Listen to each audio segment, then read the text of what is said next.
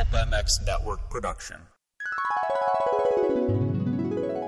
You cast me, oh, complete me till death do us part.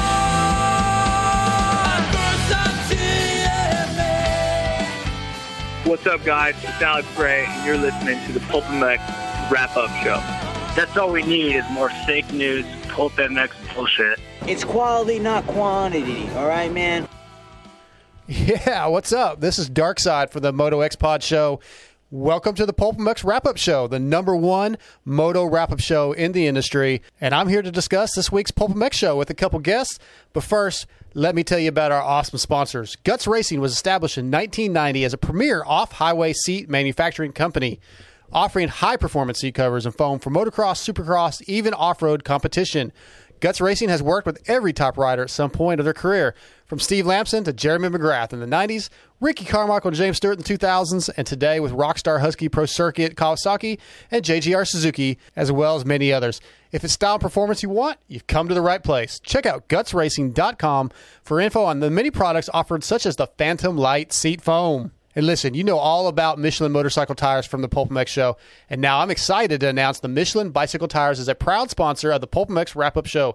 In 1891, Michelin patented the first detachable bead pneumatic bicycle tire, and to this day, Michelin continues to innovate and produce world class podium finishing products for both road and mountain bikes. If you'd like to ride the same Michelin bicycle tires as mountain bike legend Cam Zink and the 2019 EWS champion Sam Hill, then visit bike.michelin.com for all the details on Michelin's extensive range of bicycle products and follow them on Instagram at Michelin Bicycle. And of course, those who ride dirt bikes, motorcycles, ATVs, and UTVs know Motosport is the best place for OEM and aftermarket parts, riding gear, and accessories. Motosport.com's dedicated team of gearheads have the knowledge and expertise to help get your ride working at peak performance and have you looking good too. Whether you race on the track, ride on the trails, or commute on the street, make your next ride your best ride only at motosport.com. And I want to welcome on our new sponsor, Seal Savers. Since 1999, Seal Savers has offered the ultimate protection of the off road industry. Seal Savers is the original fork seal protection, starting with the original Seal Savers to prevent dirt, dust, and mud from getting into your fork seals.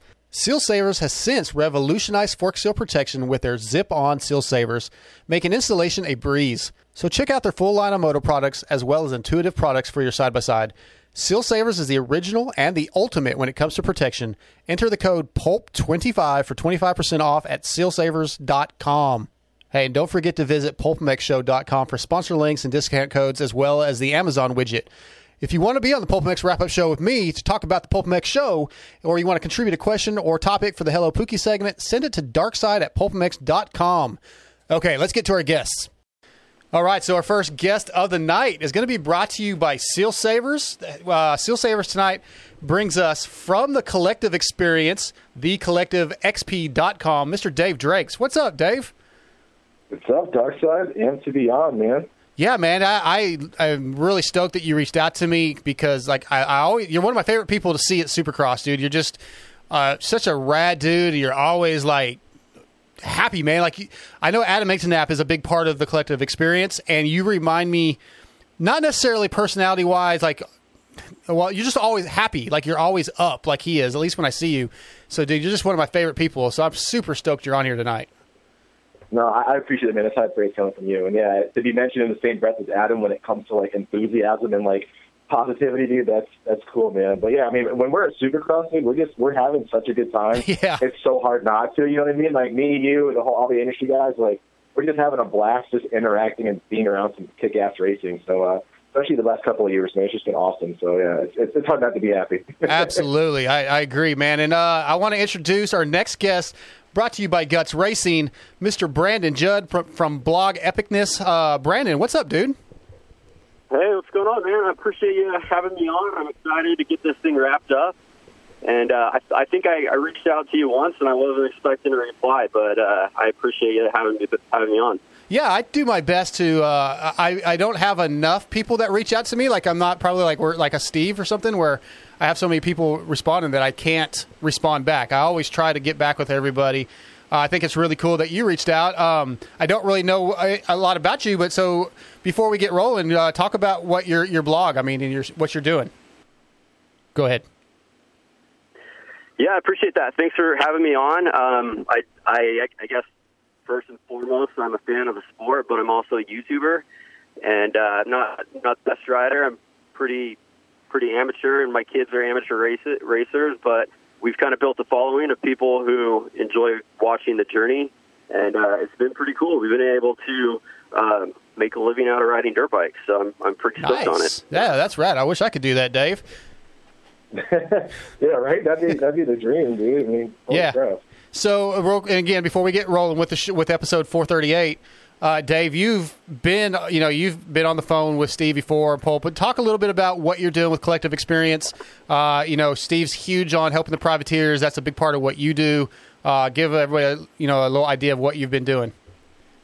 Yeah, for sure. Um, yeah, Steve's been a huge supporter of the Collective Experience, and uh, we're a, exclusive VIP fan experience that gets race fans from literally all over the world uh, behind the scenes with their favorite racers um, and, and, and most different uh, like most most different levels of, of the sport. So that's from your you know grassroots privateer all the way up to some of the, the higher support riders like the Adam Enticknaps, like the Tyler Bowers uh, of the sport, and it's been really really fun. We get fans literally like I said from all over the world to to go behind the velvet rope and get hands on with like your favorite riders with awesome uh, unlimited access, which sometimes I get kind of jealous of it.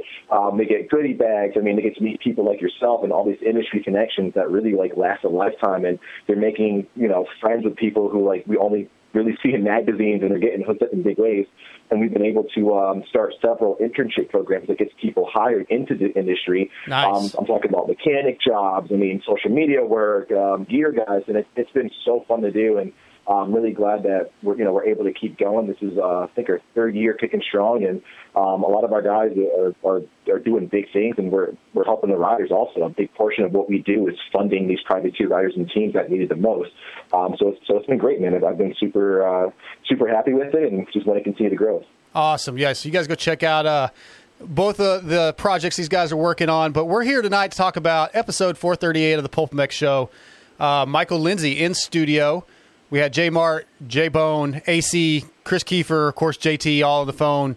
Um, Michael Lindsay, man, he's uh, he's uh, been a regular, somewhat regular, recurring guest. Uh, Brandon, some people like him, some don't. Some people say they feel like he, when he's giving his uh, expertise on bikes or whatever that he seems like I don't know cocky or whatever. I I've never really felt that way about Michael, but uh, what do you think about Michael as a in studio host with Steve? Hey, uh, I, cocky's not bad sometimes. I mean, that, Okay. that comes with knowing what you're doing, knowing, knowing what you're talking about. So um, I'd say he's a little cocky, but it doesn't bother me too much. Okay, Dave, do you feel the same way? Do you get that sense at all? I mean, you've probably met Michael before. Yeah, uh, Mike, Mike and his team are actually um, on our program. Yeah. So this this whole year, we had fans popping in and out, of- in and out of his race. Um, no, I never get that sense. Honestly, I just think because Michael's so like, it, like he knows so much. Like he knows so much about the bikes, testing, the industry, his, the riders, just like all the inner workings that might come off as cocky. But um, no, I, I have not gotten that sense at all. Just in the interactions, he's, he's been super nice. Um, he might be going a mile a minute, but I mean, the guy is just he- he's he's awesome. I, I really like hanging out with him. So uh, yeah, I never get that sense. Maybe I'll keep an eye out for it Yeah. sometimes. But uh, yeah, Yeah, I think it's just Kinda, like you said. He's super knowledgeable, and I, I want to go back and mention that I'm brought to you by, tonight by Michelin Bicycle Tires. Uh, thanks to Randy Richardson for that. Um, okay, so uh, I always say I, I watch on YouTube. I don't know if either of you guys do. Steve was wearing did, first. Okay, do either of you guys watch on YouTube? Brandon. So, uh, funny story, I guess. I, I never do, but this time I did because I knew I was going to be on the show. So I Okay.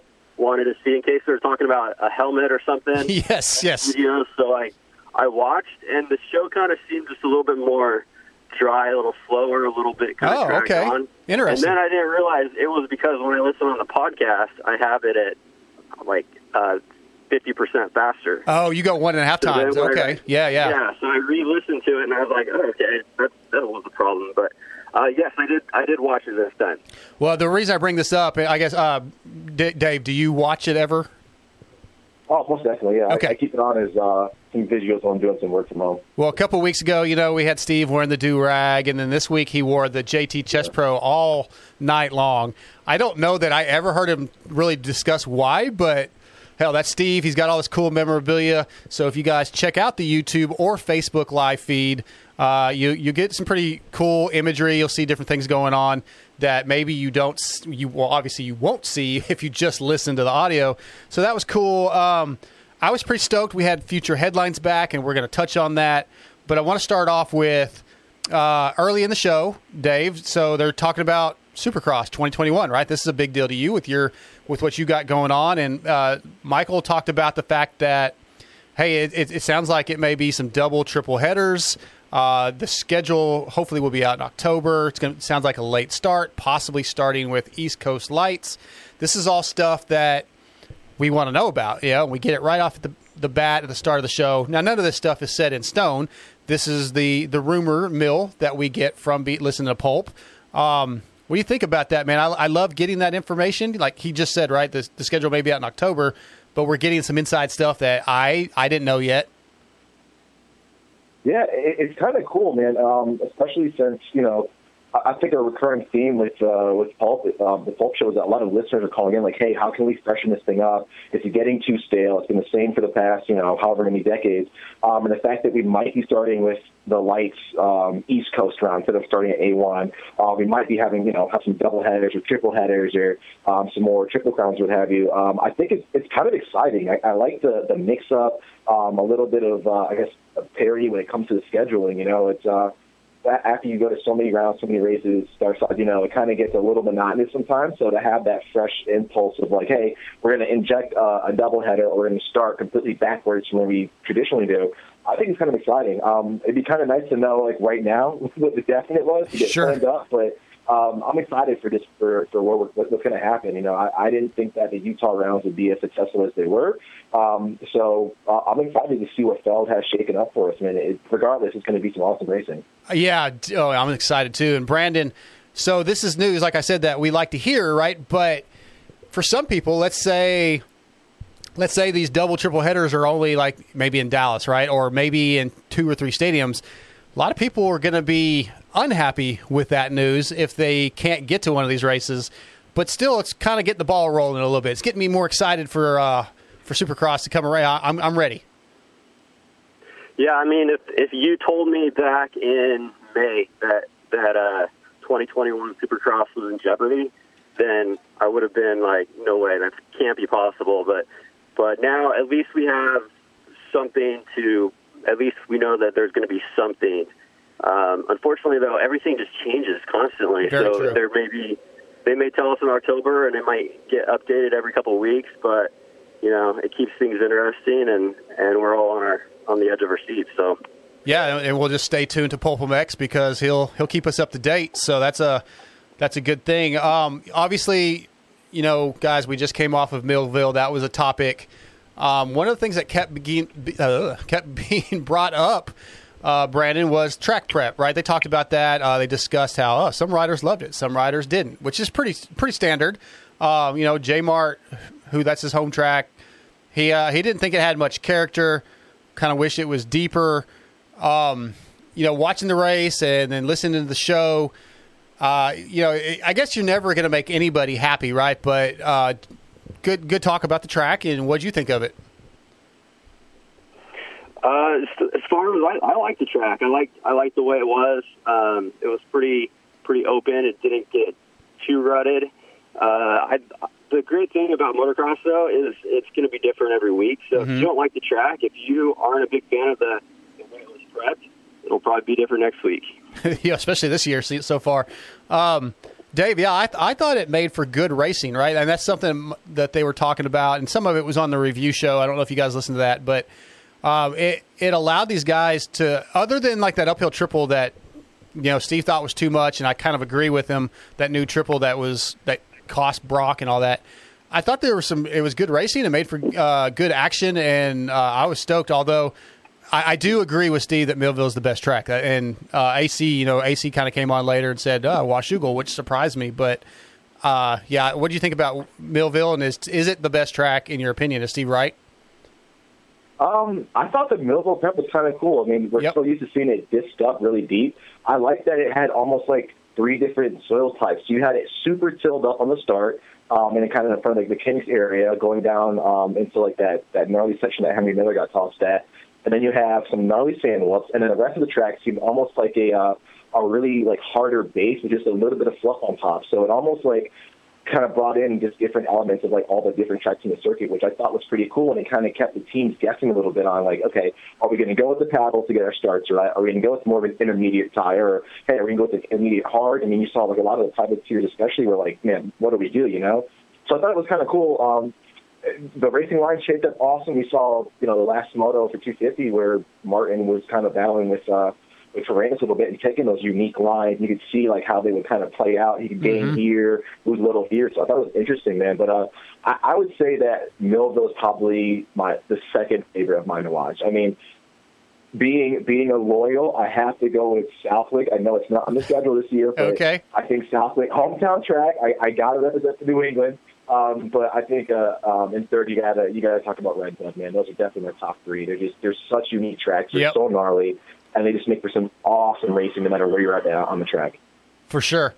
All right, let's get into uh, the first guest because I've got I've got some audio clips I want to play, and this um, this interview actually was surprising to me a little bit. So uh, Jeremy Martin uh, comes on and really really opened up. You know, and we know that he seems to be you know uh, pretty tight with Steve. Like he he trusts Steve. He's been on numerous times, but uh, a lot of discussion right off the bat. He wanted to talk about the dealership beef. So uh, hang tight. look at getting back to our, our little beef that we got going on Yeah. here. You know, I Yeah. saw I saw I saw the tweet. You're like, oh frick, man, like J Martin needs to get back to the dealership. Well, listen, the dealership thing, I don't understand it. Like, listen, you had a bad injury, and I understand, you know, you're you're back from this injury and you're winning races, and that's cool and everything else. the, you know, you're you're a really good reporter. Thank like, you. Your job your job is to kind of kind of poke the rider a little bit, right? Like little bit. your job is to kind of to get get a little bit of something out of them and and you know maybe get something that you wouldn't. And you've done it for a long time, so you've be, you've become good at it. You, you did get a glimpse of what it was like to have a real job, but but Jmar, you've got a lot of money in the bank. You, you've been super successful in this motocross career. Like, no matter what happened, you don't have to work at a dealership, Jmart. one of the tweets that you said was like I was like a multimillionaire. Definitely not true. Between the business expenses that I have to reinvest into myself to, to win races and then training at these training facilities to get an education, I put a lot of money back into myself Right. to learn. Like it's been like my college education. For me, it wasn't about the money. It was about the fact that, you know, it happened June 23rd of 2000, you know, in 18 when Cooper and I got together. Right. You know, I'm in the hospital. Like, I'm almost fucking paralyzed. And, like, dude, I was like, I, I mean, I said I was fine, you know, like when you guys would call and check in, but I wasn't. You know, like I was in a dark, dark place. And I didn't know what to do. And for me, like I've always woke up and I've had that goal. So I went to my local buddy's dealership. It was about the principle of, okay, dude, like I'm mentally fucked up. Like I'm struggling to get up every day. You know, I was hooked on Right. drugs Yep. you know, and I got I had to get off those and I had to like are you ready to move on from racing? That was my thing, you know, and I wanted to get a job to kind of understand what it was like and to appreciate what I've had because I've never had Right. a normal job like you guys or whatever else, you know. Okay, so there's a lot in that piece of audio clip, and I realized it was a little long, but I thought I felt like everything in that was pretty important. I'm gonna start with you, Brandon. Um, a lot to break down there, right? But very, very open, very honest. Um, and first, the main, main thing is I appreciate that Jeremy talked about the darkness and you know say hey of how he felt you know that he wasn't really being honest when steve was checking in with him in the past during that time. And maybe you know he kind of talked about have the painkillers right and being having to get off that. And we've seen a lot of guys not come back from that right? They kind of they get addicted and it's very easy to do that. Uh, very surprised by that. What do you think of that whole interview that whole topic brandon? That's that's a great point. That's uh, that was a good clip, and it actually changed my perspective. I think my gut reaction was that I agreed with Steve. I mean, like I don't know about you guys, but I've had a lot of crappy jobs, and uh, the only thing that I'm thinking about when I'm working is, oh, why am I here? I want to get out of here. What do I need to do to get out of here? But if he's voluntarily going to work somewhere like that, um, you know, he's injured. He he can't ride motocross. So what is his options? He could play video games. He could take up pottery or something. Okay. Or yeah. he could do something, or he could, or he could go somewhere and be productive, and that's what he did. And uh, I respect that. Well, and I think he kind of he used it as motivation, right? Like, hey, I wa- I've never had a real job. I wanted to see what that was like and get an appreciation, maybe renew my appreciation, which he said he has for what he had. Um, which, yeah, I don't think very many guys would do that, you know. And um, Dave, you know, Steve kind of gives him shit and, and says, "Hey, you know, it's it's we're we're kind of wearing this story out, right?" But when you listen to it from Jeremy's point of view, it's I, I think it's relative or uh, relevant. Yeah, I, I I agree with you. I mean, I, I kind of take the opposite stance of, of what Steve said. So, like, if I'm Jeremy Martin, I'm down the dumps. I mean, really, like, a lot of people don't realize that these guys they all, they they only know moto. Like, once you take moto away from them, um, that's what they dedicate their life to. It's not really like much else for for most of those guys. Sad to say, but um, I thought it was really cool of, of Jeremy to to say, you know what, like, let me take a step back. Let me see what else is out there in terms of things I can do in the industry, and especially help out sounds like it was his buddy's shop, um, and, and kind of pick up a new skill, see what it's like when you know when you're on this side uh, of the rope. And um, I thought it was cool, man. I've, I've worked those dealership jobs. Um, they're tough, but it, it gives you some great skills, and you know, work dealing with customers, learning products, I mean, interfacing with you know dealer reps and stuff like that. So I'm sure it gave him an appreciation for like the other side, and um, you, uh, it almost reminds me of when Christian Craig took a step away from the from the sport, and um, I, I, don't, I, don't, I think he did some like manual labor stuff. Yeah, and, construction. And a few, yeah. Yeah, and a few interviews, he was like, "Man, I don't know how people do this, man. Like, I was so lucky to have my job of riding dirt bikes. It made it kind of kickstarted him into Christian 2.0, and I think um, that's probably what we're seeing with with Jeremy now. You know, he's like, "Hey, that wasn't for me. It's tough. Um, I want to make sure I kick ass so that I can, you know, I can live my life comfortably and, and do what I love to do for my job, and not have to work these, you know, these behind the counter uh, tasks. Uh, yeah, I, I thought it was cool. So man, I, I fully support people kind of doing the manual labor type stuff, being an everyday man, just to gain some perspective Mhm. and see what it's like, and maybe you know, because these guys are, for their entire life, like they're the guy. They're the guy that doesn't have to work. They're super fast. They barely have to buy their own clothes. You know what I mean? So Sure, sure. For them to kind of get a almost like a ghost reality, I, I think it really helps in the long run and makes them more personable. Yeah, you know, and, and when Steve was talking about this over the last few weeks and ranting about it or whatever, you know, I kind of saw some of his point, right? Like, okay, yeah, okay, Jeremy, you know, he's a millionaire, right? He, he's got all this money, you know, and he doesn't have to do this, but he wasn't doing it for that reason. You know, once he, he said his part, it, it definitely gave me a different perspective of it. And, and I can still see, like, all right, you know, we've talked about it enough. We don't have to keep bringing it up. But it was obviously something that mattered to Jeremy and it made him refocus.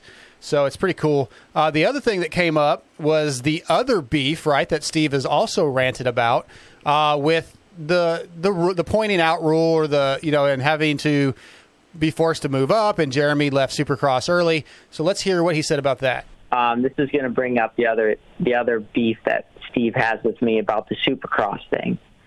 It's it's it's we got. Are you still mad about that, Steve? I I don't like guys. Yes, yes, I am. I'm not mad at you. I feel I like the way you handled it. I like the way that you said, "Listen, I don't want to point out you didn't fake a groin pull." Yeah, he is or- straight up. You know what I mean? Like a lot of these guys, you're a star of the sport. You should you should be at the races for your team. You know what I mean? Like that that it's just ridiculous that that somehow the, the one of the best riders in that class is not there. I Oh, thought maybe no.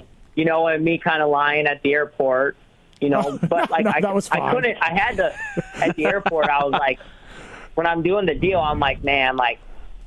I, I the team is going to make the press release, and as soon as the team makes the first deal, then I'm game to be honest about it. Right. and that's what I did. Yeah. I understand what you did. I don't like it, but I get it. And I like the way you guys were honest about it. Okay, Dave, this is a, a rant, a topic that I do agree with Steve on for sure. Uh, I don't like the rule. And, and like he said, though, he it was cool that Geico was honest and they straight up pretty much said what they were doing and called it out. and maybe maybe that's good, right? Maybe in the future that will cause maybe that'll make some changes because people will be like, hey, we don't like that these guys are admitting they're just not going to race. Yeah, um, I, I kind of agree with that. I mean, I, I, I feel for people like Jeremy who are like, man, you know, um, I, I, I'm still competitive. I still want to want to accomplish things in the, in the lights class, um, but also it's like, you know, uh, no, it's, it's it's a weird situation, right? Like, Yeah. I I, I, I want I, want I still have things to accomplish, but also like that I'm on the on the cusp of pointing out. So, um, yeah, I, I kind of I feel for those guys, but also as a fan, it's like I want to see those guys there every single weekend, like everybody else. Um, the guy that I'm rooting for is like, oh well, I don't want to move up to the 450 class, so I'm going to take a dive and just not show up. And it's like, man, then you're kind of giving the guy, the other guy who's next up to win, you're giving him like an easy an easy win. Which Moto, we're in it because it's it's all out. Everyone's fighting for every little inch, and um, it's kind of a bummer. So hopefully, with you know, I'm really glad that Geico was super honest. So hopefully, with with that, I mean, they start to change these rules and you know make it a little bit more lax. Or say, hey, we're, and we're going to up the um, up the minimum or, or increase the amount of points you need before we're going to kick you to the 450. So Yeah. hopefully, it sparks some change. You know. Absolutely. Well, yeah, I uh, I grew a lot of respect. I already had respect for J Mart, but that interview made the respect grow even more. Really, I thought was the the interview of the night for me. Uh, the next one I want to talk about, Brandon, is Jeremy Albrecht, man, JGR, J Bone, uh, friend of the show, and Steve said on the review show this week that things must be getting better at JGR because J Bone's willing to come on the show. Uh, unfortunately for me, man, I just didn't feel like I got a lot out of this interview. Um, pretty vague. J Bone didn't give us a lot. You know, didn't really wasn't able to give us anything on the new sponsor just yet, and just kind of vague on Savatgy and Amart. And uh, I don't know, man. I just wasn't super into this particular interview. Unfortunately, what about you? Yeah, I'm, I'm with you on that. I, I agree. I guess you know you can't be hard on the guy. I mean, uh, if there's nothing to report or if there's nothing he can give out, then um, there's not much he could do. But uh, hopefully, we're all hopeful. Hopefully, uh, JGR things come together and work out. Yeah, yeah, and I like nothing against Jay, J Bone. Obviously, I like the guy. He's been on my show, and uh, I, you know, I talked to him when I'm at the races. Super good guy. Just, just unfortunately, just didn't have a lot for us other than the news that he buried the beef with Stu. And anything about Stu and Pulpamex, we love that, right, Brandon? I mean, that that was cool. I mean, maybe who knew? Maybe who knows where that'll lead in the future. Right. Yeah. I mean, I that was that was exciting to hear, and I didn't even know there was that big of a.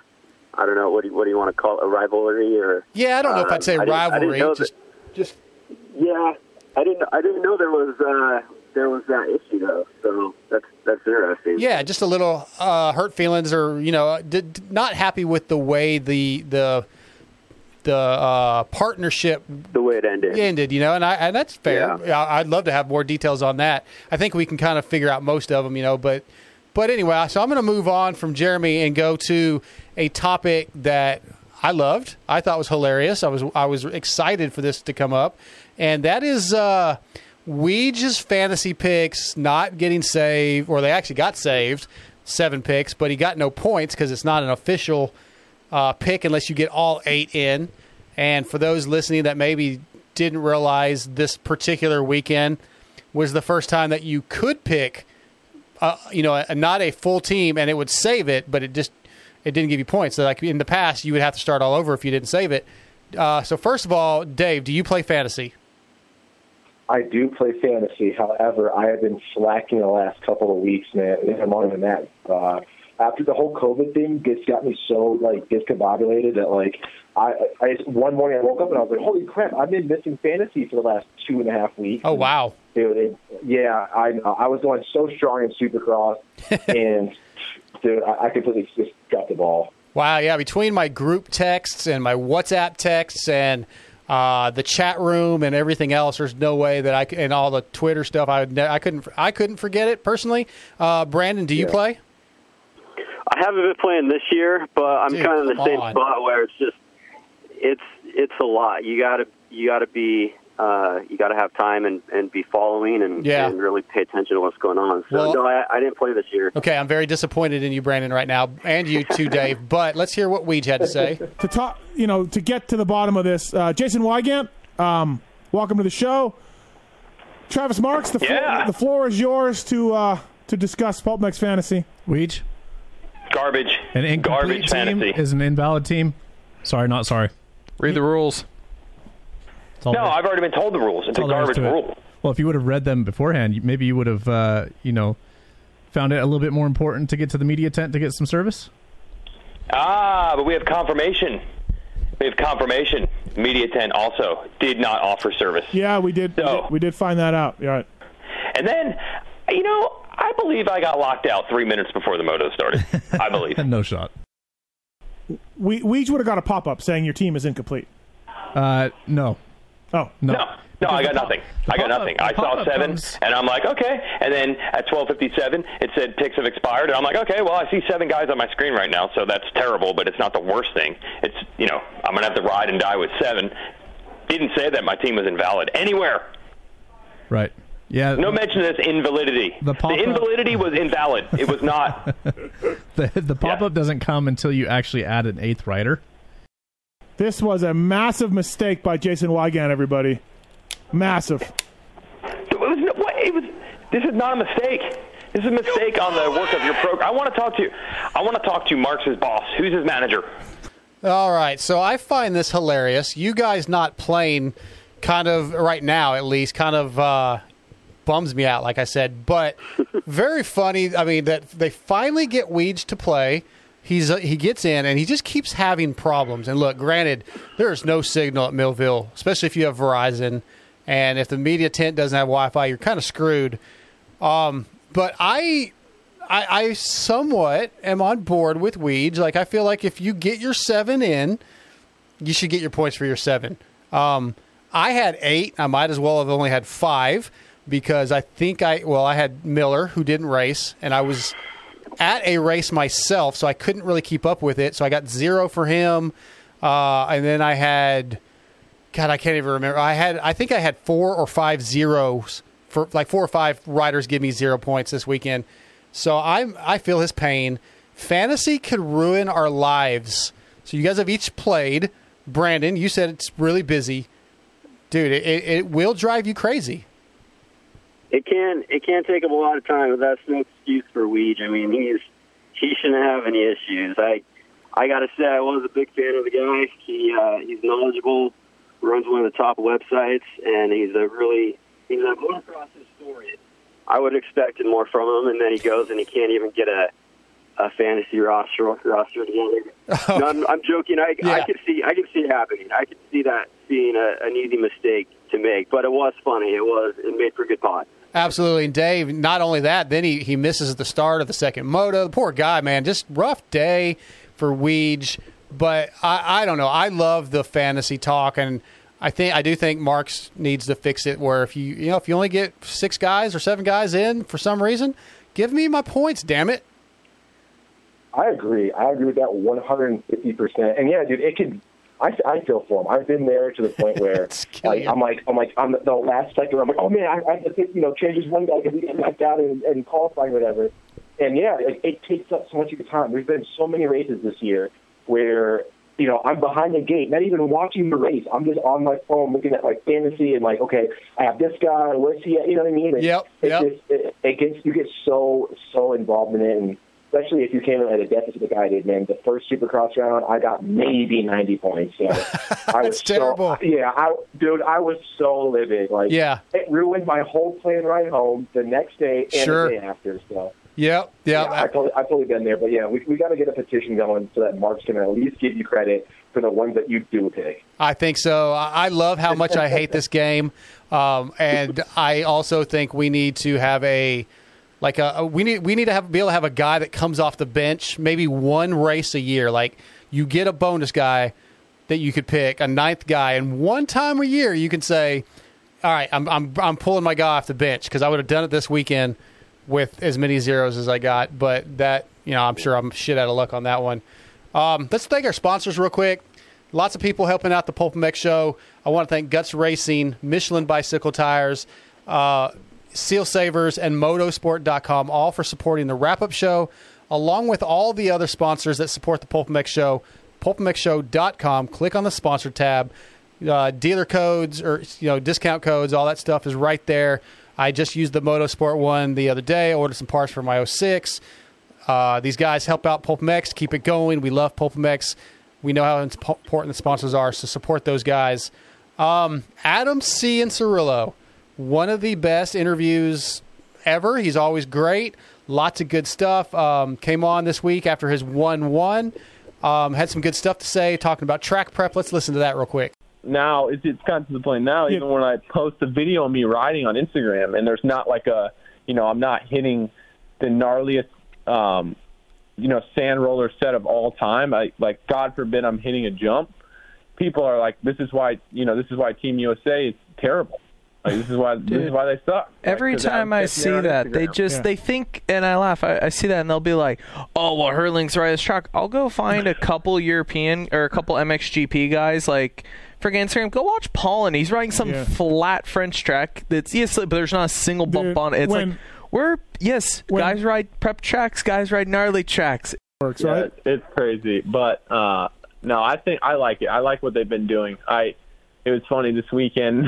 I was one of the one of the AMA guys at the promoter. I don't know. Somebody came over to um, the rig briefly right as I got back from the first practice, and I hope Zach won't get mad at me, but he was asking me if anything needs to change, and you know I was talking to him, and Zach had was coming by on his way back from practice, and he was leaned up against the mule waiting for his turn to talk, and I could tell that he was not a big fan of it. and he's like, "We got to rip it," and I'm like, I, and I saw him again leaning up against the AMA trailer after the second practice. As I rolled by, I yelled as loud as I could. I said, "Keep it flat." Well, Dave, this goes back to a little bit of what we talked about earlier about track prep and differences of opinions. Uh, thought that was pretty funny his response with between him and Zach. But uh, the kind of the, the beginning part of that, talking about people saying, "Oh, this is why America sucks," and I just found all that kind of interesting. I like, you know, the haters, right? We I bring this up a lot because I don't understand why people on the keyboard, the keyboard warriors, even make comments like that. But I, I enjoyed the response, and Michael Lindsay, uh, you know, kind of touched on you could you could find the GP riders riding flat stuff. You can find them riding all different stuff. Um, but just uh, what's your take on that that part of the AC interview? Yeah, uh, it, it kind of gets me a little annoyed too when people say like, "Oh yeah, you know, um, the reason why we're not killing is because we ride these super, you know, nicely prepped and super deep tilt tracks." And I mean, the, the, like, like Lindsay said, like the GP guys ride that also. They have to be very well-rounded riders. You got to ride in hard pack, super rough, uh, super slick, flat. You know what I mean? Um, so yeah, I, I kind of feel for AC. It's kind of nice to take, get his take on it as a pro rider and like see some of the heat that he takes. Gives us like, almost like a first-hand, uh, you know, input. But uh, yeah, I, I think it's all it's, it's all it's all bull crap, man. I mean, these guys are Yeah. super fast. It's just that our guys they're so focused on Supercross, like that's their bread and butter. Like that's what they have to do, and then they have to turn around two weeks later and start ripping outdoors. So it's like their their attention is taken away from the things that other the other riders in Europe they get to spend all of their free time on, and their schedule is a little bit more free um, than ours is. We we've got the off season races. We got like you know like Monster Cup, Straight Rhythm, Geneva. I mean all these Bercy, and then you got you know Supercross boot camp. And you got Supercross, and you got two weeks, and you got to do uh, you know outdoor um, training, and you got to do outdoor nationals. It's, it's, Yeah, it's yeah. so much. So much, sure. I think. Yeah, if you gave our guys the opportunity to say, listen, we're just going to do straight moto from, you know, May until August, like that's your main focus, you have the rest of the time to do that, of course we're going to be competitive. We're going to we're going to kill it, you know what I mean? But we we have a different a different attention set. We have a different way of of, of running our industry over here. So I think that's where it comes from. And and that's we always see guys from Europe come and do some of the US tracks or they try to Supercross, and we wax them in Supercross because that's our main focus. So I think the the everyday fan just needs to kind of wake up and realize that you know that hey, we have not Supercross, we have all these. Yeah, it, it's not, it's not going to happen. You know what I mean? So, um, yeah, I, I feel for those guys, man. But it's super cool to see AC uh, get some personality Yep. to himself behind the races, and like the whole dichotomy between him and, and Osborne. That, that's always fun, man. I love seeing those guys go back and forth. Um, you know, ripping each other. It, it's super funny. Yeah, something that the average fan, if not listening to Pulp MX, would never know that went down. Uh, Brandon, I, like AC's always great. He he made a comment that I that kind of stood out to me personally.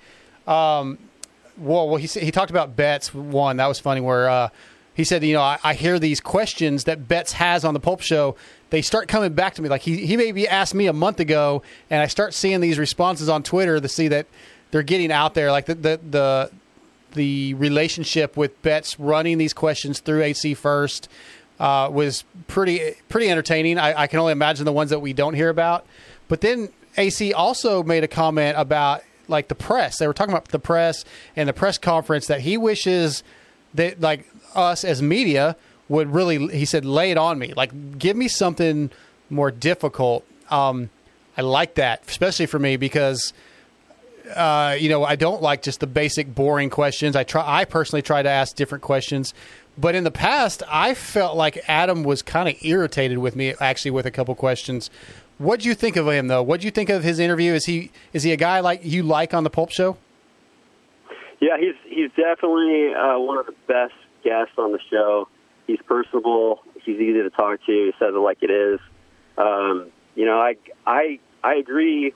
I I agree with you. I think uh, I would like some interesting questions. I'd like to uh, get get to know these guys even better, and and the cookie cutter questions that the press always asks uh, uh, at, at in the uh, interviews or uh, after the races. Yeah. It, it gets kind of redundant and pointless. Yeah, and I agree, and I, I, I I'm sure I fall into that sometimes. Um, let me ask you guys, since I've never had either one of you on here before. Uh, let's start with you, Brandon. Who is? What's your favorite co-host or guest of all time for Pulp MX? I don't know why. I just like Keefer. Okay, me too. I'm with you. I like Keefer for some reason. Yeah. Okay, uh, Dave, how about you, man? What do you? What's what's your highlight when you know somebody's going to be on or in studio? Um, man, it, it's hard to go against Keefer, man. But um, when GL was there, that was super hilarious. The first time. Um, yeah, oh, man, it's it's it's so uh, it's difficult. Actually, this year, I, I really like Cade Clason, man. He he gave some really good insight, and he was funny. You can tell that he was just a great fan of the show. Yep. Um, so he, he might take the cake for me for this Nice. year at least. He'll be in next Yeah. week with uh, A Ray. They'll be in together again, so that'll be good. Oh, so that's gonna be good. That's gonna Yeah. be funny. Okay, so the next thing I want to talk about with Adam is uh, Pancake, who helped with the Finding Stew video called in. Um, I want to talk about that, but I want to play a little piece of audio. And honestly, I'm gonna be I'm gonna be straight up. This piece of audio has been uh, edited just a little bit to to kind of make fun of Steve. So let's hear it.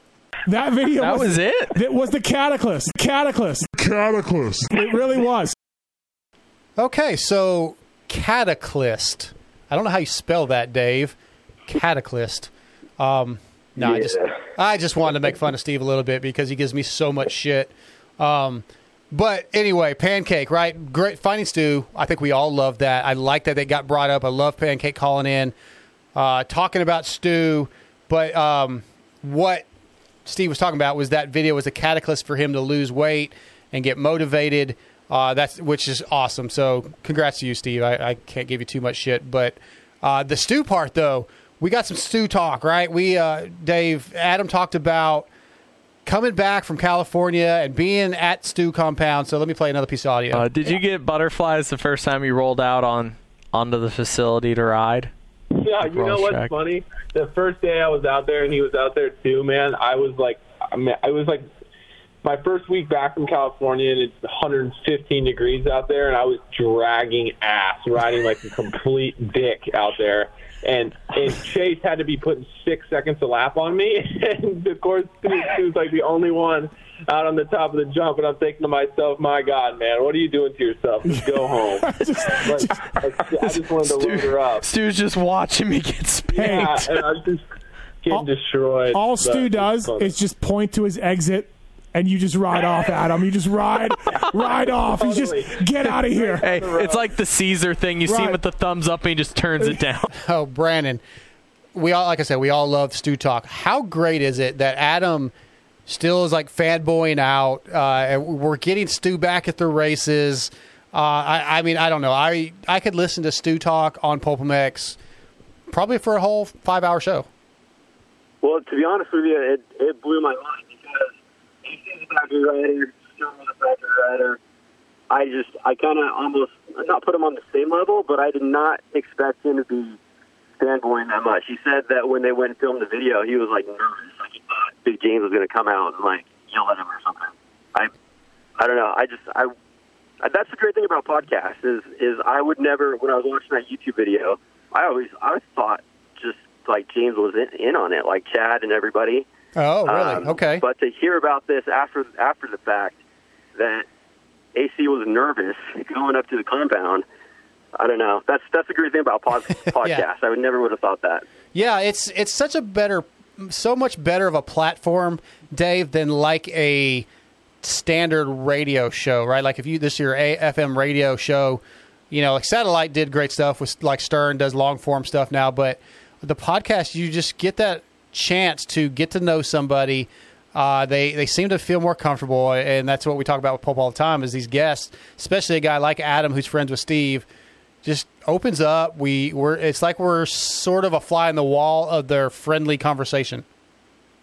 Yeah, exactly. It's it's so weird because like pods, like people's emotions come through, and then like there's so many other side conversations that that that come off of the main topic, and um, you know you, you get a well-rounded sense of every guest. You get um, the, the the hosts themselves, and um, it's awesome, man. It's it's so cool to find out that AC is like a Stu fan and kind of like fanboyed out, like you said a little bit. Like that's super funny to hear. Like, hey man, I'm a guy who's pretty much at the top of the sport right now. With Yep. one one, you know, I, I have you know the, the factory ride, accolades, all the followers, the popularity, and I go to Stewart's house and I'm nervous. The guy hasn't raced in years, mind Yeah, you. yeah, But exactly. like the minute you.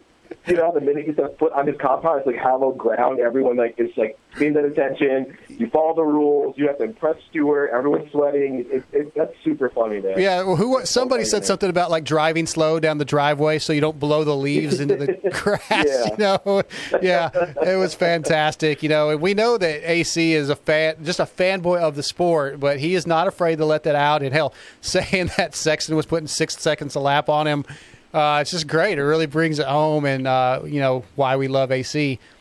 All right, so this is one of my favorite segments of Pulp MX every week. I bring it up a lot. The Race Tech rant. This week, pretty damn good one. Um, you know, Steve Steve is out there sometimes with some of his issues, some of his things that he complains about. And uh, this one made me laugh, so we're going to play a little audio. Uh, Kris Keefer was on the phone. Race Tech Rant is about Steve hanging out with Keefer at the track, so let's listen to what he had to say. Race Tech.com? I didn't even know this was a race tech rant. You never told me this, so this ought to be great. Well, okay, so I give you a lot of credit, Keefer. Okay, you got me on a bike, right? Yep. You you just you just fucking just knock just you just peck peck peck about Peck, riding peck, all the peck. time. Peck Yep. peck peck peck. This is all Keefer's deal, and then like Michael, like he made like three comments about how little I rode. Still, oh, still got the tits on the tires. Still got the tits on the tires. Like, oh, you're really pushing out there, huh? Like, fuck, man. Like, I got up at five in the morning. I drove down to a track I've never been before at. I got a brand new stock motorcycle, right? Like, it's not my bike. It's my brand new bike. And I, I'm, I, it's never enough, Michael. It's never enough. Like I didn't ride enough. I didn't jump this double. I didn't do that. I didn't do this. For why can't you just be like, hey man, it was cool to hang out with you? Why do you got to be like, your tits are still on the tire? I'm happy. I'm glad you're riding. Doesn't seem like But it. I would like you just to just I would like you just to go in one rut while you're down here. Just oh, one. yeah, that's another thing. You got to go inside. You got to go inside. Like I don't want to go inside. It's first of all, there's fast guy. Dylan Ferrandis is out here, but no, Michael, not good enough. Can you just hit some ruts? Could you just hit some ruts? Like the race tech rant of the night is just leave me alone. Like why don't you just appreciate what I did? I just I can't make him happy, and I'm trying. I'm trying so bad. Can't make him happy.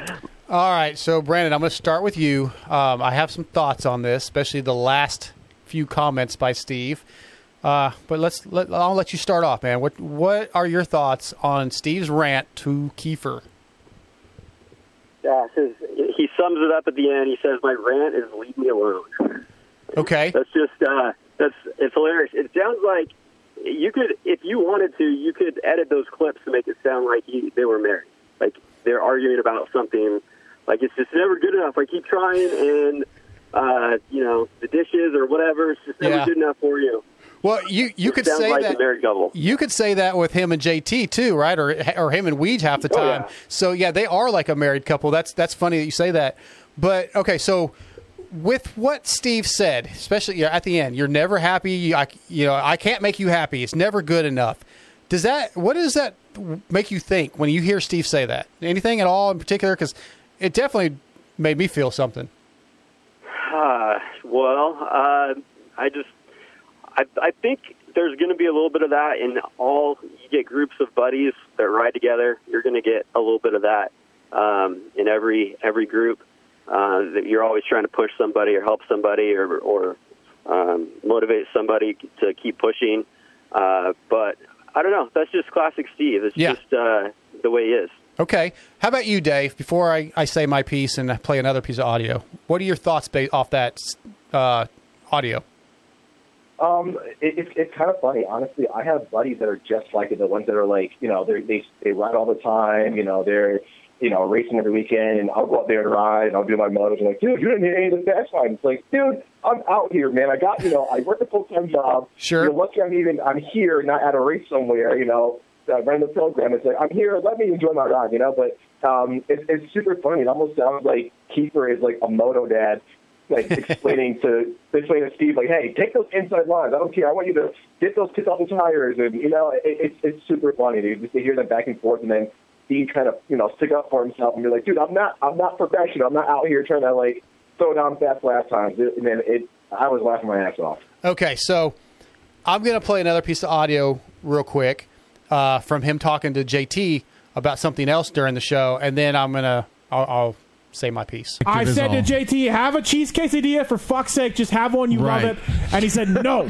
You, Right. you cannot do that. You cannot have any carbs. About the Tits, double I standard. just want the man who loves ketchup and cheese quesadillas or chicken quesadillas more than anyone in the world to have ketchup and ki- chicken quesadillas. Once JT, again. would you put if I'm ketchup on your cheese quesadilla? No. But oh. my whole thing is if, if I'm not worried about it, if it doesn't bother me, then why does it bother you? Uh, your happiness, you don't even know. You've buried your Oh, unhappiness right, okay. deep. So you you are think you're deciding- happy, but you're not. Right. You're deciding my happiness for me. Okay. Okay, so I think That everybody was knows. the best mashup ever. Good job. Yeah, I think everybody probably Exactly. knows where I'm going now. With uh, Right. also, also you can't, you know, you can't have whatever graphic stickers, logos you want on your bike. Uh, you just can't make Steve happy ever. Steve is never happy. Poor, poor Anton, you know, and his brother order pizza and let Steve eat some of it, their pizza. Uh, it's not good enough because it's the wrong kind of pizza. Uh, you know, the the track. You you go to the track and it's not prepped properly, and Steve's not going to ride. It's too wet. He's, Steve, you're never happy. You are never happy ever. We can't make you happy, Steve. The show's too long. The show's too short. Uh, I, I talk about my show too much. Damn it, Steve. You're never happy. All right, now I'm going to go back to you, Brandon. You got anything else to say? Uh, I think we could do a rant. We could do a rant of the week of uh, the quesadilla next time. JT could do it. yeah, yeah. Poor. That would be great. Yeah. How about you? Uh, do you you see where I'm coming from, Dave? I, yes, one hundred percent. Now that you play it back, it's like, yeah, Steve is never happy. So him it's giving so Keefer him, shit, and all Keefer is trying to do, Keefer just wants Steve. Well, I guess the same thing Steve was saying is just enjoy yourself, man. Come out, you know, try this, do that, try some different things. Uh, you know, yeah, just have a good time, Steve. But no, Steve, Steve can't have a good time when Keefer's trying to help him have a good time. Just disappointing. All right, all right. That was, I guess, that was my little rant. Um, let's move on to future headlines. Uh, Dave, it's back. JT usually drives him crazy, but they bring it back. We had three or four future headlines. Do you like that segment? Do you miss it? Do you wish it was back every week? Should we bring it back once a month? Uh, I like it. I, honestly, the the more segments that they could that they had that can kind of like put out some like some weird sort of like predictions, I'm all for it, man. Because my predictions are all over the place. So um, I like it, man. I I, I dig it. Um, hopefully they'll start to bring it back like every week. and then I'm all for it. Yeah, I, I, I like it too. Um, what about you, uh, Brandon, what do you think? Did you, did you like this week's? Did you like the the four topics? Did you like the responses? I, I think it's good. I, I think it's better when JT is aggravated by it. I I like it. I think it it kind of gets you thinking, and it's usually hypothetical. So I mean, there's no right or wrong answer, but it's just it it's a good way to just get you thinking about something. Um, okay, so so we're going to bring back uh, future headlines every week, Steve. That's that's on the board. Put it on the put it in the schedule. It's back, and we need to get voicemails back on because it's been a couple weeks. Um, I do want to mention Connor Fields called in, uh, gold medalist, world champion, this year's champion. He, he won again this year by I don't know if you want to say default, but they gave him the championship by the pay, points they already had. So BMX champion. Uh, but he won a set of Starcross fives in fantasy a couple weeks ago, and since you know they won't fit his Chase BMX bike, he's going to give them away on the show. So you guys, if you haven't listened or if you forgot, contest at pulpmxshow.com. Give a uh, give a little reason that you're a deserving listener, and you can win Connor Field Starcross five. So that's pretty cool of Connor.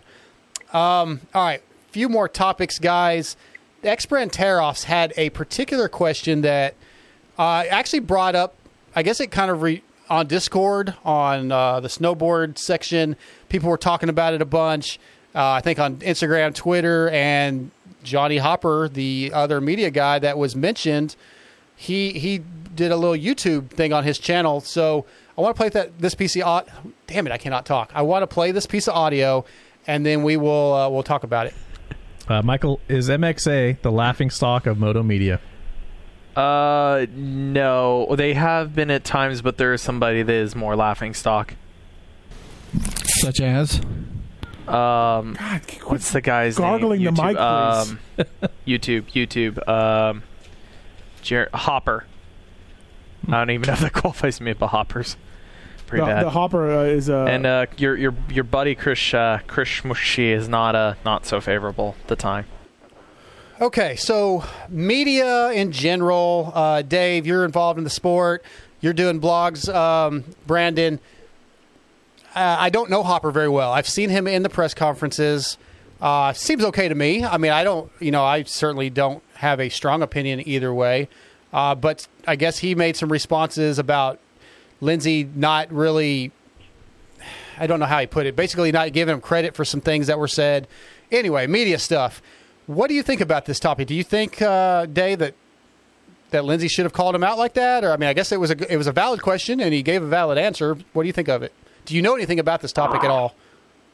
Um, not, not too much to be honest with you. I, I know there's some beef amongst some of the the media guys, but uh, uh I mean, on, on one hand, I'm glad that Lindsay was kind of open and honest. On the other hand, it's like, ah, man, you don't really want to be throwing anyone under the bus. You know what I mean? But uh, it's and for for us that like that kind of dig like the whole you know uh, behind the scenes he said she said the, the inner workings it's it's kind of interesting um but uh yeah it's I, actually I haven't heard much of much of Hopper man I, it, it's got me kind of curious as to like okay what's his style of like of media is he kind of like the guy that like does like the super gossip that starts like random rumors like oh hey yeah Weston Peick coming back or something crazy you know what I mean Yeah, so uh, I guess he's I wonder if that's like Go ahead.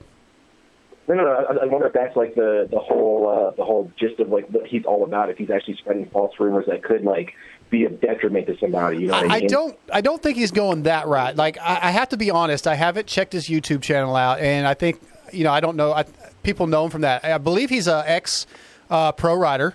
He's held a pro license. Uh, I, I want to say I heard he was from Colorado area, but you know I've seen him on the press conferences this year, and you know again nothing has just stood out where I was like, oh, what kind of that was a horrible question or whatever. You know I, I don't remember things standing out, but it definitely seems to have Michael Lindsay's comments definitely have sparked something because there was a YouTube response uh, earlier today, and as a matter of fact, I guess I'll announce this now. I just got a text that uh, I think Johnny's going to come on once you guys are done with once we're done recording. I'm going to give him a chance to respond here in a little bit, so we'll get Hopper on. But uh, I don't know. I I'm not. I can't really say why Lindsay made those comments. I do know that Johnny has called himself like the TMZ of media or Moto Media or something, which I I'm not really a big. I don't even know what that means necessarily. Uh, so it'd be it's just interesting. It's something that it was brought up, you know, that kind of made me go, huh, I need to check out this. it's what I guess what it's done is actually made me go. I'm going to go check out his YouTube channel and see what it's about. Brandon, um, do you follow that kind of stuff at all? Do you know what's going on? I'm I'm at a loss. Okay. I I'm not familiar with Hopper. I don't know who it is, but uh, he must have done something really bad. If Lindsay says he's the what was the laughing stock of the industry? Yeah, uh, yeah. So I, I, I wish I'd had more time to look into it, um, but I Yeah, he- actually he, obviously go ahead. he can't be the, the laughing stock if nobody's heard of him. So I think Lindsay's just looking out for a chance to uh, um, throw throw some shade towards them. But Yeah, I, I wish I'd had more time to look into it. Unfortunately, like I didn't even. It wasn't even something I was going to touch on until I saw these threads on on the Discord page today, and I was like, well, maybe I do need to get into this because it, it, there are people, the Pulp fans are talking about it, so I need to figure out what's going on. So hopefully we get a little more info once I get Johnny on, and you know, and then Lindsay kind of threw Cooksey under the bus too. Um, and I like Cooksey. Uh, Cooksey's out there sometimes. He he definitely tries to say stuff to get a reaction, but it's stuff he, I think he believes in. Like he's not just making stuff up to get a reaction. So I was, I, I'm going to have to go back to MXA being the laughing stock, man. I'm going to have to stick with that. Uh, so that's that's my opinion anyway. Um, all right, let's move on to a few more things. Uh, okay, so I do my podcast, and I'm not even going to name it because Steve gives me so much shit about, you know, talking about my show. But sound quality is very important in a podcast. Steve's come a long way, guys. Uh, if you go back and listen to old shows, and he's constantly trying to improve things. Uh, but this week on the review show, we had like what sounded like slot machines going on in the background with JT, and then Monday night we had a little sound issue with Michael Lindsay and a a uh, ice cup. Got my last piece of audio here to play. Uh, Michael Lindsay also here to uh, break down Millville and uh, make a lot of noise with his ice. Yep. And um, I'm gonna do feature headlines with JT. We're also here. We go. no wonder why everybody left your team. Ah, ah, ah, that's not. That is not an asshole drop. Nice burn by Mathis at the end. But so this, I, I brought this up because I know you guys both listen to Pulp. I'm going to assume you listen to other podcasts. Uh, you know, when I'm doing my podcast, like I'm constantly trying to mess with the sound quality and like, oh crap, this needs to be fixed. I got to cut this out. When you're listening, how much does something like that affect you, Brandon? Like if you do, okay, let me ask, do you listen to the like Coffee with the Keefers? uh, coffee with the Keefers. Yes. Oh no, no, no, no. I I haven't. I'll check that out though. Now that you Okay. it. Well, it's on Keefer's pod on his on his stream or whatever. But like sometimes the way he records, and he just recently got a, a product that should fix this. Heather gets a little animated, and the volume gets really, really high, right? And he doesn't edit it. He doesn't have a way to edit that out. That stuff bugs me, and I want to know: Does something like that bug you, or if you hear the coins in the background, or you hear a phone beeping, or whatever? Does that drive you crazy and take away from your podcast experience? It can. I I think there have been podcasts that I stopped listening to because of the of the audio. Um, but Steve Steve's podcasts they sound professionally done. They sound they always sound really good.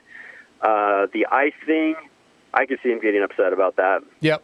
Well, when I was in studio after Vegas last year, I was on for like the last hour and I coughed and it happened so fast that I couldn't get my mic out of the way. Like I know better.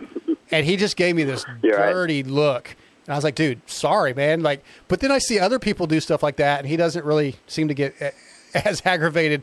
What about you, uh, Dave? Does it bug you? Does would would it make you change the channel, turn it off? You know, if it was too bad.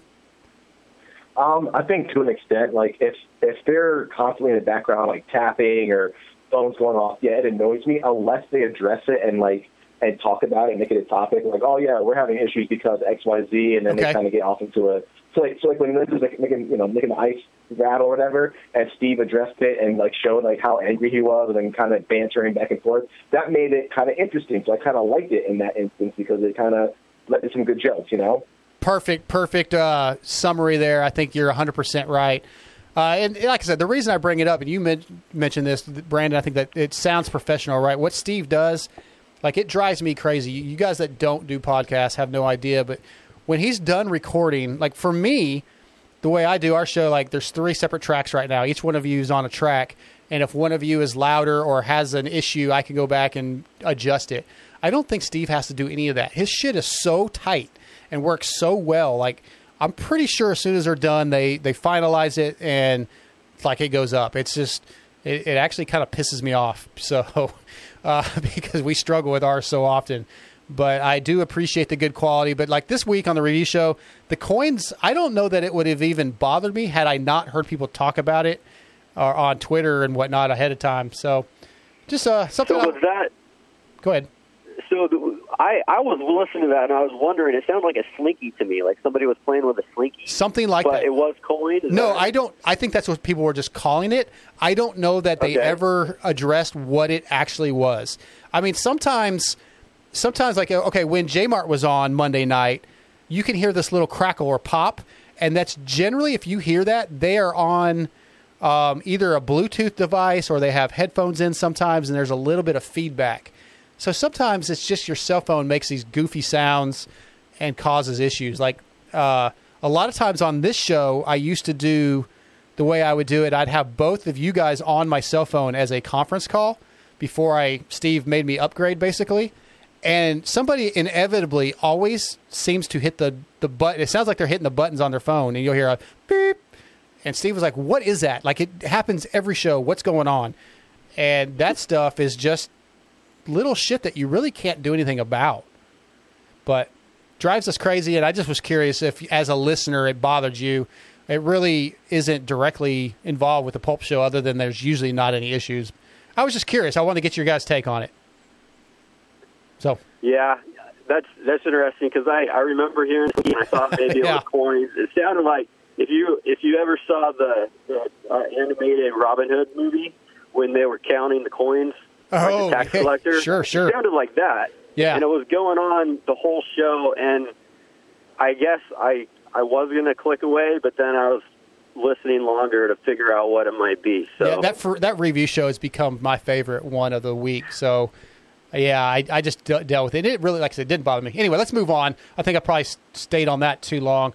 Um, I want to talk about when I called in because there's a couple things that got brought up. So it seems like they feel like I don't know if you guys got this vibe. Like Steve and mainly Steve doesn't know if I am going to be able to handle being in studio. If I'm going to freeze up is kind of what I the vibe I get. Did you get that vibe, Dave?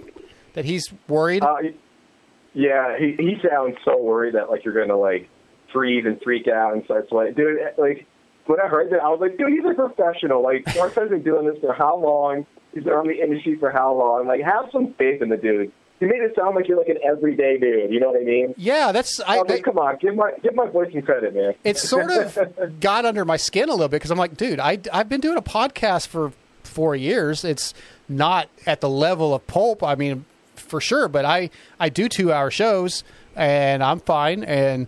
Uh, I'm not like gonna fanboy out or anything. I'm I'm gonna be ready to roll. The only thing I said I was stressed about is my damn music choice because I he won't give me a fucking sound check, so I have to be perfect on my sound, my songs for coming out of break. So that's the only thing I'm stressed about.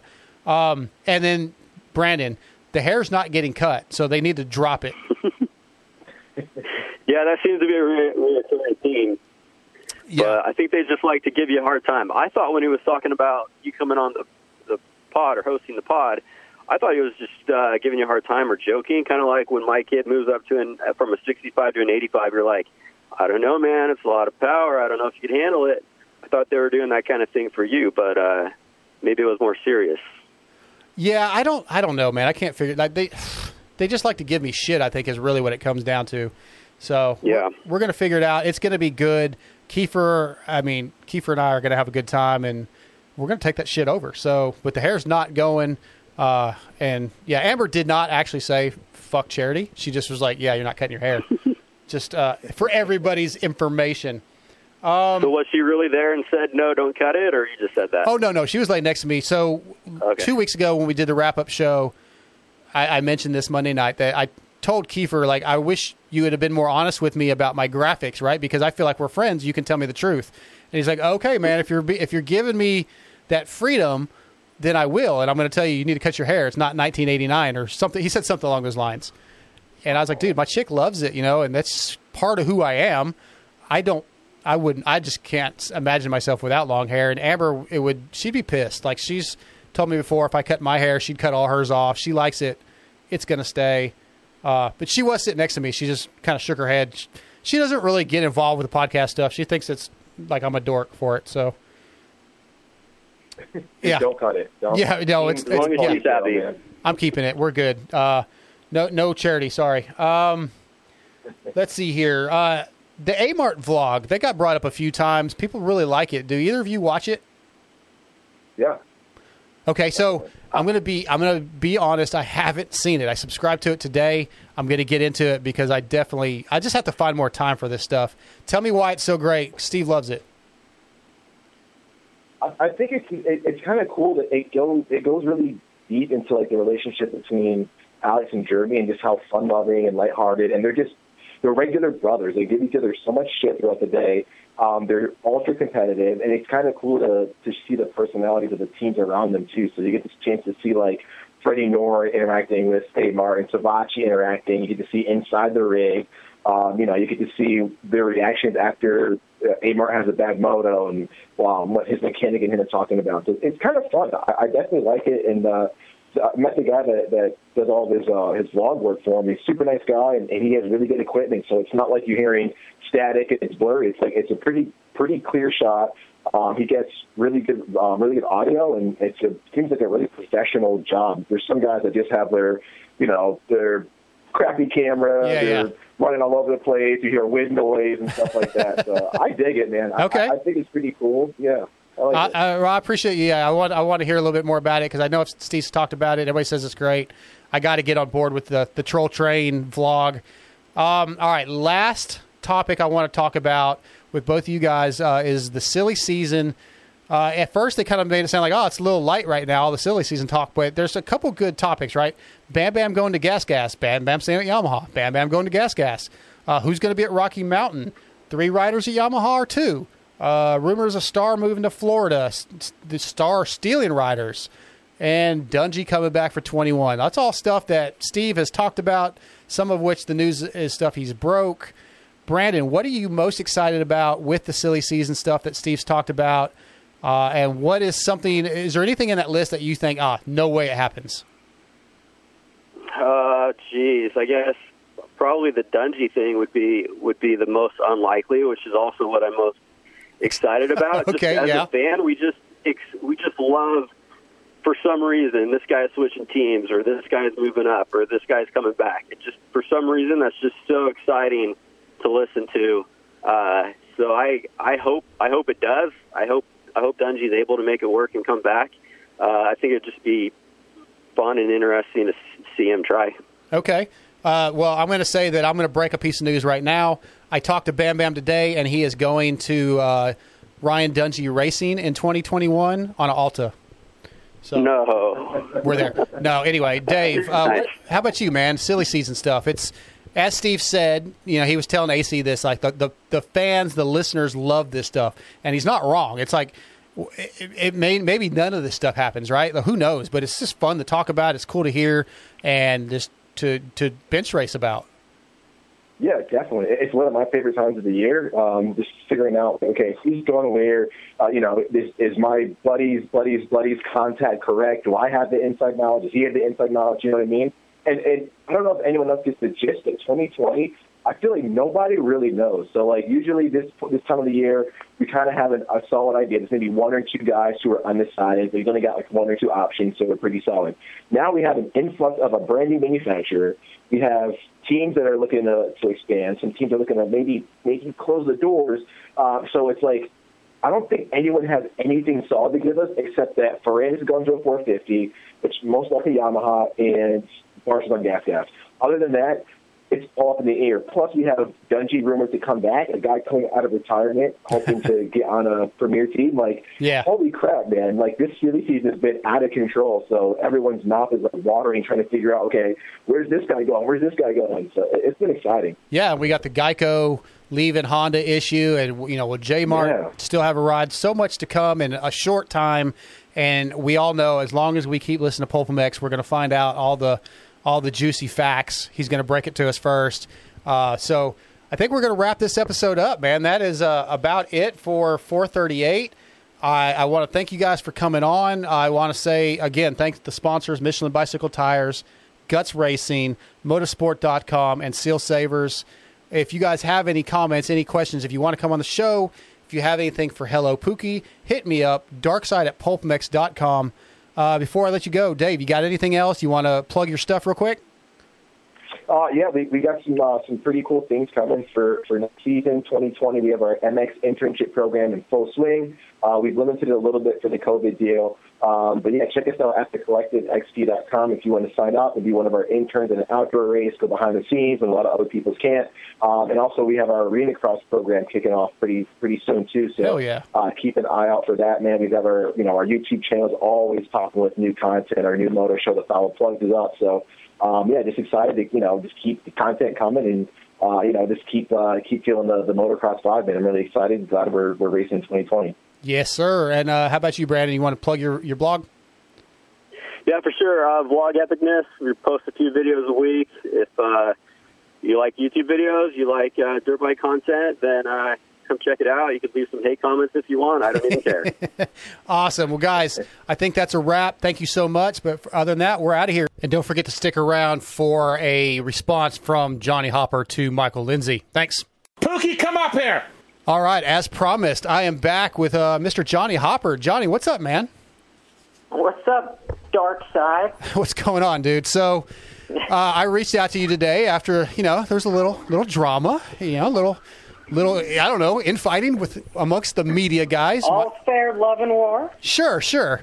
So you you heard the the comments Michael made in uh, Monday night, and you responded with your YouTube video. But I just kind of want to give you a shot to come on here and uh, you know give me give me your again give me your response of what you thought of what Michael said and why he maybe he said that. Like, look, I like Michael. I have no problems with him, uh, and I don't know you very well other than just seeing you on the press conference. But uh, I certainly don't have any issues with you.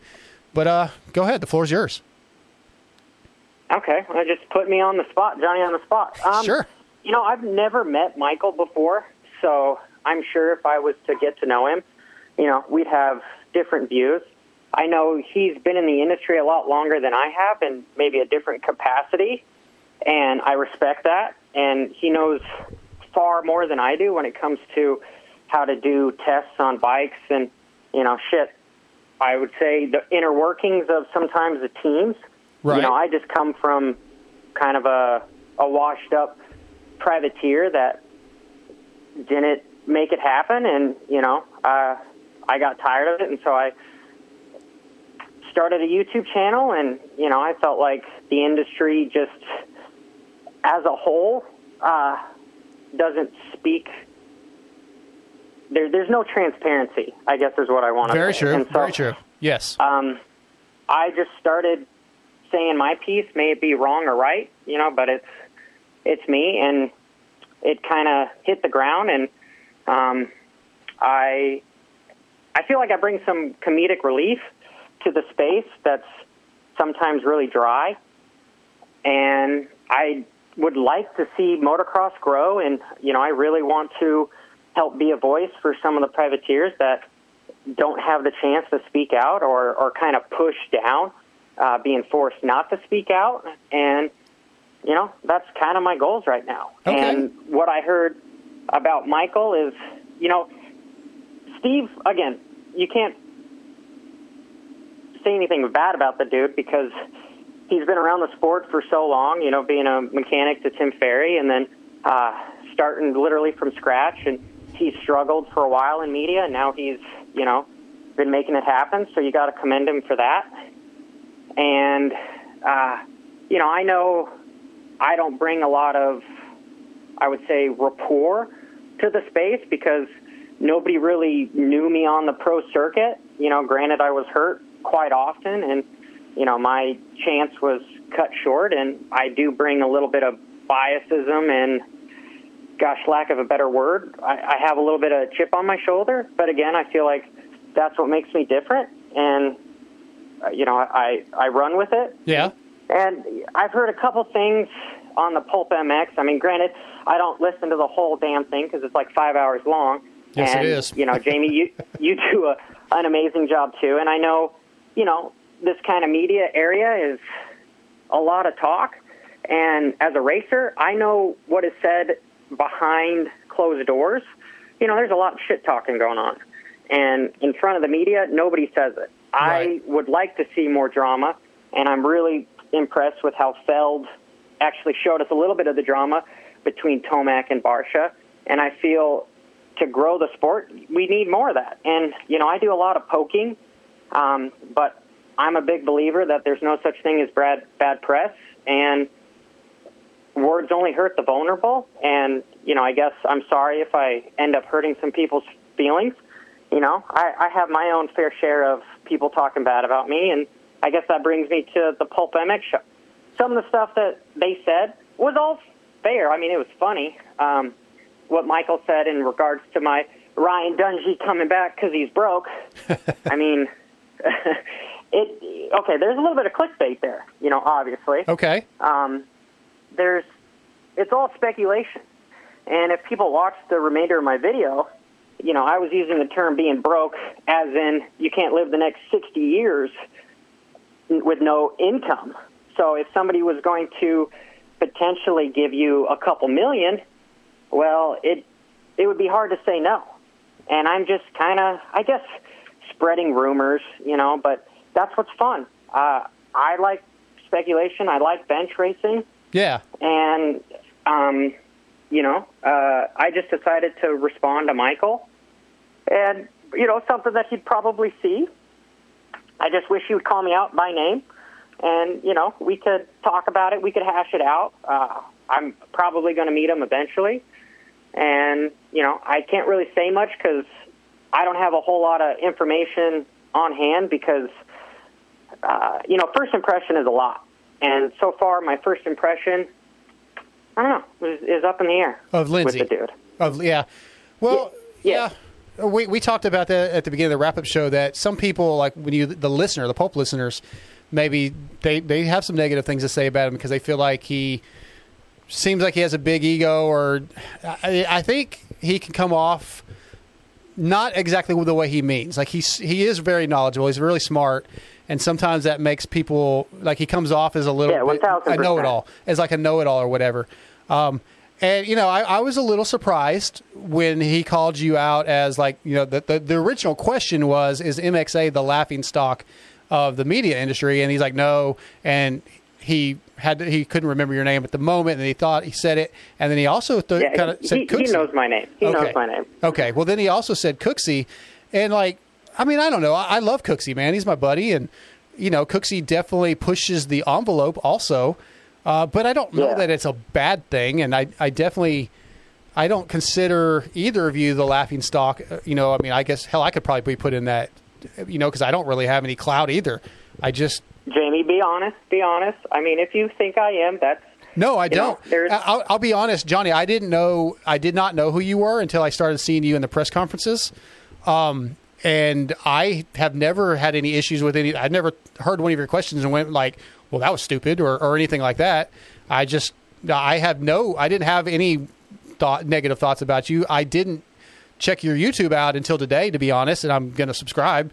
I just, and it wasn't because I didn't like you. It's just I don't subscribe to a lot of YouTube stuff because I don't really have time um, between working and trying to do these podcasts at night. I just, I just, so I, I have nothing against you. Um, I, I think okay. Well, well, don't don't uh, watch more of my videos. Don't? Change your tune. it changed, changed my opinion. yeah, yeah. If I No. change your Dude, opinion, if you might be like, oh, screw this guy. Dude, if if you have a passion for the sport and you're trying to be entertaining and also put some stuff out there, I, I can't knock that, man. I, I'm all I, I'm in because I think I think our sport needs some of that stuff too. And Steve even says, you know, like, hey, we need we do need more openness, we do need more transparency, we do need these guys to tell us what their injuries are and not be so uptight and secretive. So if you're trying to push that envelope and get some of that stuff out there, that more power to you, man. I think that's cool. I, I yeah, I'm, I'm in, man. I'm going to check it out. So, um, I don't have anything negative to say about you because I, I, like I said, I don't know you that well. Um, but in the press conferences, I think you, your questions are good from what I've, I've heard. Yeah, well, um, respect. I, I appreciate it, and you know, same goes for you guys. You guys have been doing it a lot longer than me, and, and I don't even know what I want to obtain out of this besides just I, I want to help some of the privateers. Okay. And in order for me to do that, um, you know, I I need to be a little bit more up front and center Yeah. and and get my name out there a little bit more. You know, I'm I'm working with some guys, and uh, you were saying Cooksey. You know, that's an intimidating dude right there. I, I, doubt Michael would say anything bad in front of him. Um, but I mean, that's what the internet's for, right? Sure. Yeah. Uh, but yeah, you know, hopefully uh, Michael and I can talk about it because I feel, like you said, transparency is is key here, and I, I, again, I don't feel like there's any harm coming from, you know, friendly banter and uh, I would say opening just drama. Sure. Okay. So, yeah. uh, well, you you have called yourself, and I saw the, the TMZ of the Moto Media, which I mean, hell, TMZ is pretty damn popular. Uh, to be honest, I, I just heard that somewhere, and Oh, okay. So somebody really else called you that, and you just ran lot. with it. Okay. Uh, dude, I, I go for a lot of jokes, so you know, I yeah. thought it was funny, and Okay. um, I en- I enjoy editing stuff, and uh, you know, I, I do a lot for a laugh, Okay. and Nothing uh, wrong with that. I hope people, you know, honestly, if if people take me serious, great. I, I want them to take me serious, but I also want them to understand that I'm not so serious, and you know, I, that's what's different about it. So, well, you know, it'd be interesting if if Michael responds, and you know, we'll we'll, we'll go from there. Yeah. So you you did contact him? Like I, I saw the post on Instagram. I just got that. Uh, well, I, I saw it. Just Yeah, I mean, the the first time we talked was on Instagram, Okay. and I I think it was it was over like uh, he was helping Walker out at the time, and Yep. you know he he like responded to something about like my PED video or or something as far as one of my riding tutorials, and you know um, I didn't get the the best first impression, but again that could just be. You, you need to have a little bit of body language when you speak with somebody Mm-hmm. because I think 90% of communication is not with words. So, you know, I, I do realize that this guy understands more about the industry than I do, and just what you said might come off a little arrogant because he's kind of might be the smartest guy in the room, and you know, if he is, great. Um, if he isn't, well, you know, I, I guess I'll fit right in. Yeah, you go. Um, yeah. I But I, I, just need to have a conversation with him is, is basically it.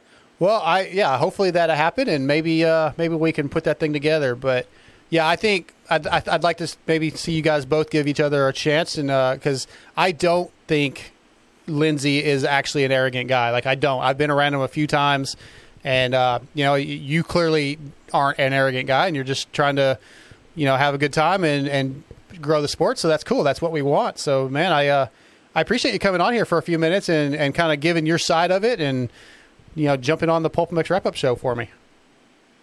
Uh, I appreciate it. Do, do you prefer Dark Side, or can I call you Jamie? You can call me whatever you want, man. If, if yeah, Dark Side's kind of weird. It's just stuck. So yeah, Jamie's fine. Yeah. Well, when I first heard that on the press conference, I was like, hmm, "What could my nickname be?" Yeah. Well, it, it's because like when I first started calling into Pulp MX, some other people were using their Twitter handles, and my Twitter is Dark Side MX because I'm a big Star Wars dork and a motocross fan, and that's just what I use. And so then, like one of the times I called in, I was like, "Oh, I'm Dark Side," and it just stuck. And then when I started doing media, that's what everybody kind of began to know me as. So I just I ran with it. You know, I gotta use what I have. Well, hell yeah. Well, um, I appreciate it, Dark Side, man. and you know, uh, it's it's nice to converse with you, not on a press conference, and you know, I like you.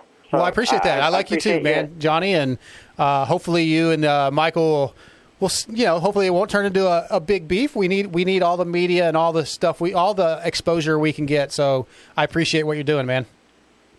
Yeah, uh, if it does, I'm cool with it. So you know, um, it'd be cool if, if we can talk. So you know, All right. Yeah. Well, Johnny, thanks, man, and good luck with it. And I'm sure I will see you uh, Saturday evening in the press conference after uh, WW. cool. Uh, We'll see. I'm, I'm I'm getting some furniture, and I might want to go ride. But okay, if I can make it, I hear you. I'll make it. Yeah. Well, I, I get that. I that. appreciate it, my friend. Okay, man. Thanks. See ya. Awesome. All right, bye. bye.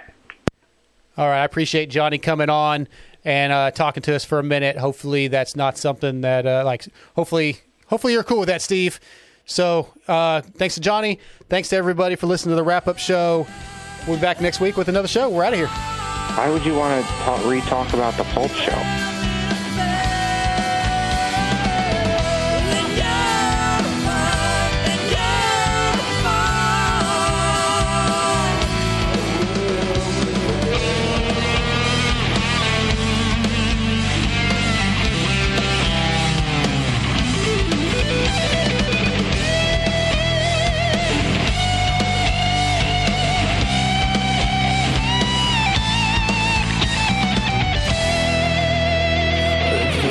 see